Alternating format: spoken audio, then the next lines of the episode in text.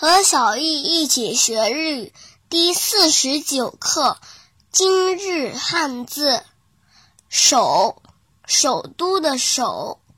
在日语当中，它有音读和训读两种读法。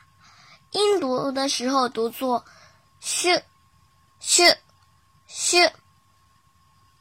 比如“守卫”，“嘘”，“嘘”，“嘘”。写成日语汉字的时候，“手”加位置的“位”，首位。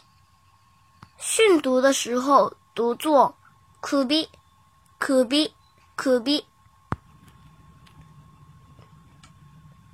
比如脚踝，“阿西可比”，“阿西可比”，“阿西可比”。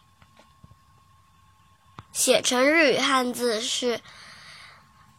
脚的意思是的，足加手，足手。